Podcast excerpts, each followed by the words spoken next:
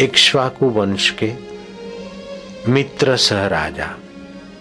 बड़े प्रभावशाली थे, लेकिन उनमें एक हॉबी थी, शौक था, शिकार करने का। वन में शिकार करने गए। शेरों को, जंगली सुअरों को तीरों से मारते हुए संध्या का एक बड़ा भयंकर निशाचर दिखा। मित्र सह राजा ने उसको भी अपने बाणों से बेद डाला। उसका छोटा भाई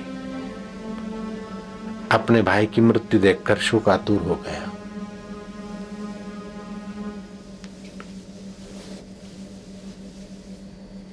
अब इतने प्रभावशाली मित्र सह राजा का वध बिना युक्ति के, बिना छल के मैं नहीं कर पाऊँगा। राजा बहादुर है, साहसी है, बाण विद्या में कुशल है। उस निशाचर ने मनुष्य का रूप धारण किया और मनुष्य भी कैसा, बड़ा पवित्र ब्राह्मण। देखो, राक्षसों में रूप बदलने की ताकत थी। जैसे मारिच मृग बन गया था। अभी भी कुछ ऐसे योगी हैं गिरनार में, जो शेर बन जाते हैं। आपके मन में अद्भुत शक्ति है। आप एकाग्र होकर जैसा चिंतन करें, शरीर ऐसा भी बन सकता है। लेकिन इससे विशेष ज़्यादा फ़ायदा नहीं है। जितना जिससे बना जाता है, उस परमात्मा में विश्रांति पाने से फ़ायदा है। आप इस शरीर से निकलकर लोक लोकांतर की यात्रा कर सकते हैं। सूक्ष्म शरीर। मनोवांछित लोक लोकांतर में जाकर फिर वापस आ सकते हैं। शंकराचार्य भी गए थे और भी योगी लोग। और राजा जनक को भी विद्या मिली थी गए थे। आप उस विद्या को सुनना चाहे तो मैं बता भी सकता हूँ, लेकिन उसमें खतरे हैं, फ़ायदा न पातुला है। खतरा कोई भी नहीं और परम फ़ायदा है परमात्मा विश्रांति पाना। भोक्ताराम यज्ञ तपसाम सर्वलोक महेश्वरम ईश्वरों के ईश्वर जो है वह अभी तुम्हारा आत्मा होकर बैठा है। उस साक्षी में, उस दृष्टा में, उस असंग आत्मा में स्थिति कोई खतरा नहीं और लाभ पूरे का पूरा। आत्म साक्षात्कार बिना खतरे के और परम लाभ है। तो निशाचर ब्राह्मण वेश धारण करके राजा के आगे बढ़ा, अनुनय विनय, मित्र सह राजा। आपने इक्ष्वाकु कुल का नाम रोशन किया है। आप बाहुबली हैं। आपका यश चारों तरफ़ है। यक्ष और राक्षस गंधर्व किन्नर आपके बल के आगे नहीं टिक सकते। तो मुझ ब्राह्मण को, आपके बल को कैसे माप सकता हूँ? मैं तो आपकी सेवा मिल जाए तो भगवान की कृपा मानूँगा। राजन, भोजन ऐसा करना चाहिए कि सुपाच्य हो, और भोजन ऐसी वेला पे भजन बनाना चाहिए कि सात्विक वेला हो। भोजन में ऐसा ही मिर्च मसाले बनाने डालने चाहिए, जो खाने वाले के तंदुरुस्ती का ख्याल, रुचि का ख्याल, स्वास्थ्य का ख्याल, प्रसन्नता का ख्याल और सुपाच्य हो। तो तुम भोजन बनाने में बोले, महाराज, आपकी कृपा से इसी विषय में मैं माहिर हूँ।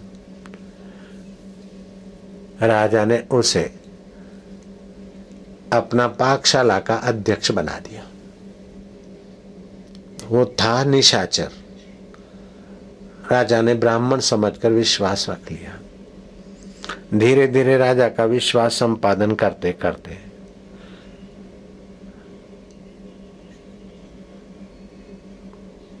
इतना वो राजा का निकटवर्ती हो गया कि राजा शंका भी नहीं कर सकता उस पर। विदेशी जासूस अथवा विदेशी लोग हिंदू धर्म को नीचा दिखाने के लिए अपने धर्म जगहों में घुस के फिर कैसा कैसा बदनाम करते या कैसा कैसा छपवाते विवेकानंद के लिए, अपनी संस्कृति के लिए क्या क्या बोलते क्या क्या कर देते तो इस जमाने में जो ऐसा होता है तो वो जमाना तो पहले तो और देवी विद्याएँ थी, आसुरी विद्याएँ थी।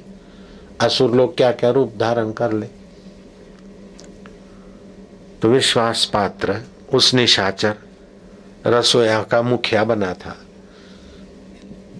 मित्र सह राजा ने अपने श्राद्ध कर्म में वशिष्ठ ब्राह्मण को आमंत्रण दिया और उसने अपना बदला लेने का मौका ढूंढ लिया कि वशिष्ठ महान तपस्वी है।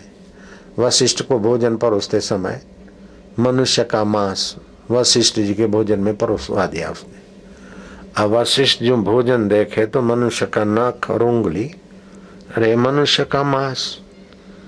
वशिष्ठ को पैत हो गए। मित्र से राजा, तू बड़ा दुष्ट है। मुझ ब्राह्मण को तूने मनुष्य का मांस परोसा है। मैं तुझे श्राप देता हूँ, तू ब्रह्म राक्षस हो। छानबीन हुई तो पता चला कि मेरा तो इसमें कसूर नहीं है। क्या हुआ, कैसे हुआ? सारी बात जानकारी में आ गई। तो मित्र से राजा ने कहा कि देखो महाराज, मैंने तो नहीं परोसा था। अब ये मेरे से धोखा करके रहा और उसने परोसा रहा आपने त्रिकालज्ञ होते हुए भी मेरे को श्राप दे दिया। तो अब मैं भी तुमको श्राप दे देता हूँ। तो राजाओं में भी कितना कर्तव्य निष्ठा था और कितना जप का बल था, कितना ध्यान का बल था। भगवान के राम के गुरु वशिष्ठ को इक्ष्वाकु कुल के मित्र से राजा ने श्राप देने के लिए अंजलि में पानी लिया। और जो श्राप देकर वो अंजलि फेंकना चाहता था वशिष्ठ के चरणों में तो उनकी पत्नी ने उनके पैर पकड़ लिए कि कुछ भी हो तो गुरुजी और गुरुजी को श्राप देने से अपना कुल खानदान को हानि होगी। संतों की बात। संतों के लिए हृदय कुछ अलग बनाना पड़ता है। साधारण आदमी से व्यवहार करते वो संतों से नहीं करना चाहिए। मैं आपके पैर पकड़ती हूँ। अपने लिए नहीं, अपने आने वाले कुल खानदान के लिए भी आप थोड़ा सा संयम रखो। पतिदेव आपको मेरी सोगन है जो आपने गुरु जी को श्राप दिया था। तो अब वो पानी श्राप वाला कहाँ फेंके? उसने गुस्से में अपने पैरों पे डाल दिया। उनके पैर थोड़े निस्तेज हो गए। राजा की पत्नी, जैसे नल राजा की पत्नी दमयंती, सर्वगुण संपन्न, धर्म को जानने वाली थी, ऐसी वो श्रद्धा में थी। राजा का श्राप, राजा को तो श्राप लगना है, लेकिन अंजलि पैरों पे डाली तो पैर ऐसे हो गए पाप युक्त, तब से उस राजा का नाम पड़ा कलमशपाद कलमशपाद मित्र सह राजा में से कलमशपाद इक्ष्वाकु कुल जिस कुल में राम जी प्रकटे उस कुल की बात बता रहा हूँ।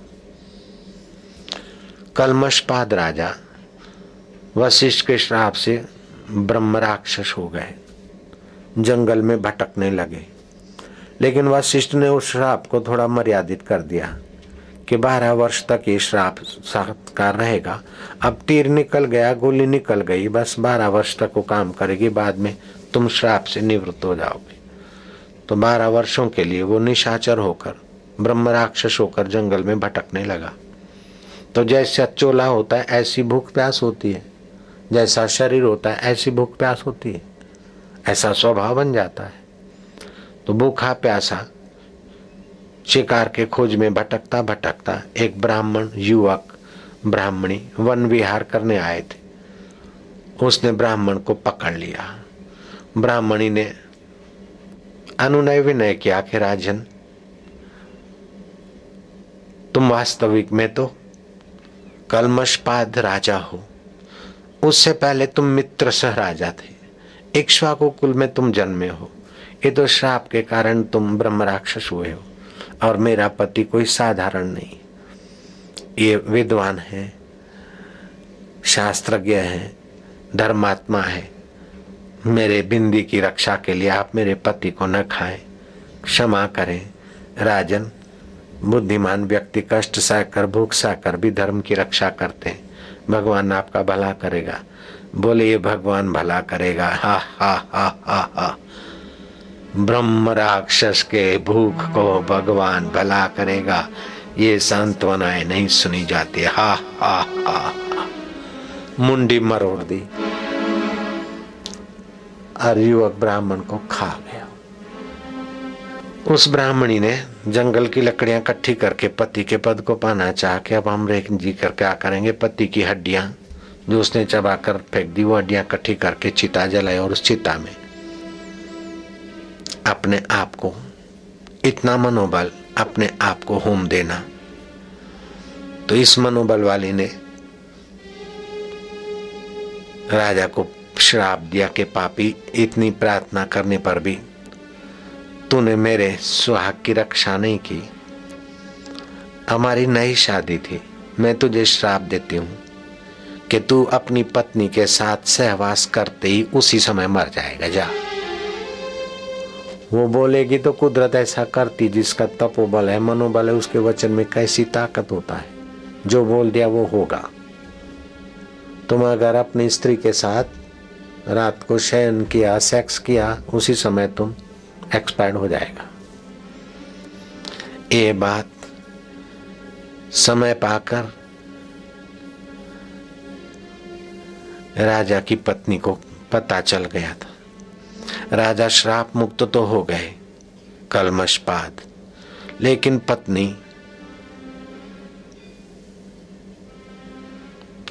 उनको अपने निकट आने से रोकती थी।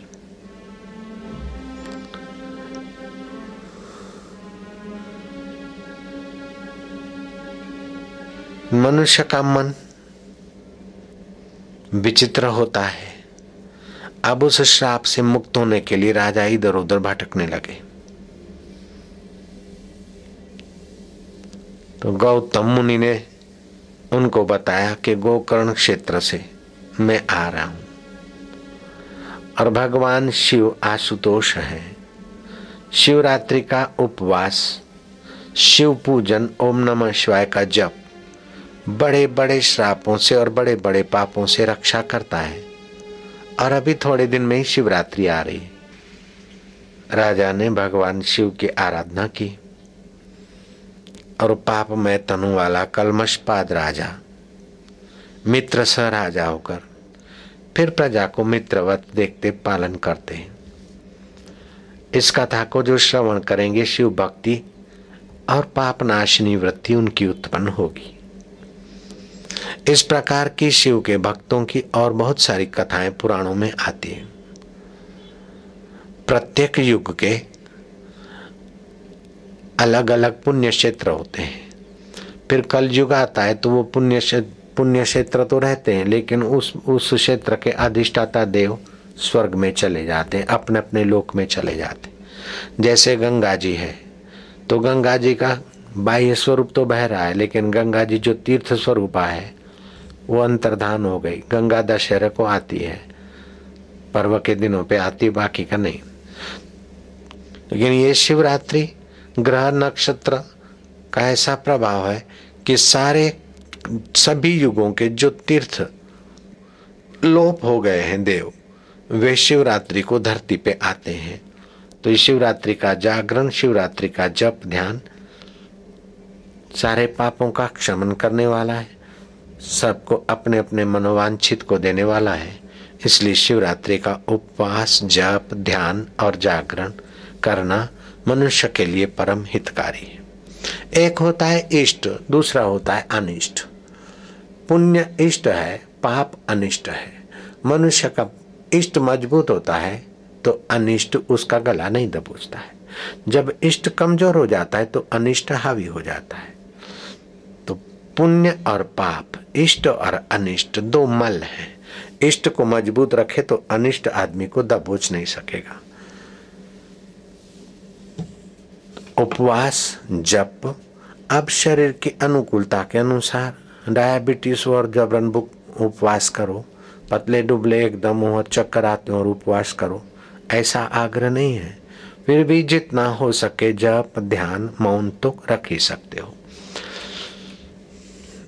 सौ सौ यज्ञ करने से जो फल होता है, वो फल शिवरात्रि के जागरण मात्र से होता है। ब्रह्मा, वशिष्ठ, फागुन, कृष्ण चतुर्दशी की बड़ी भारी महिमा गाते हैं।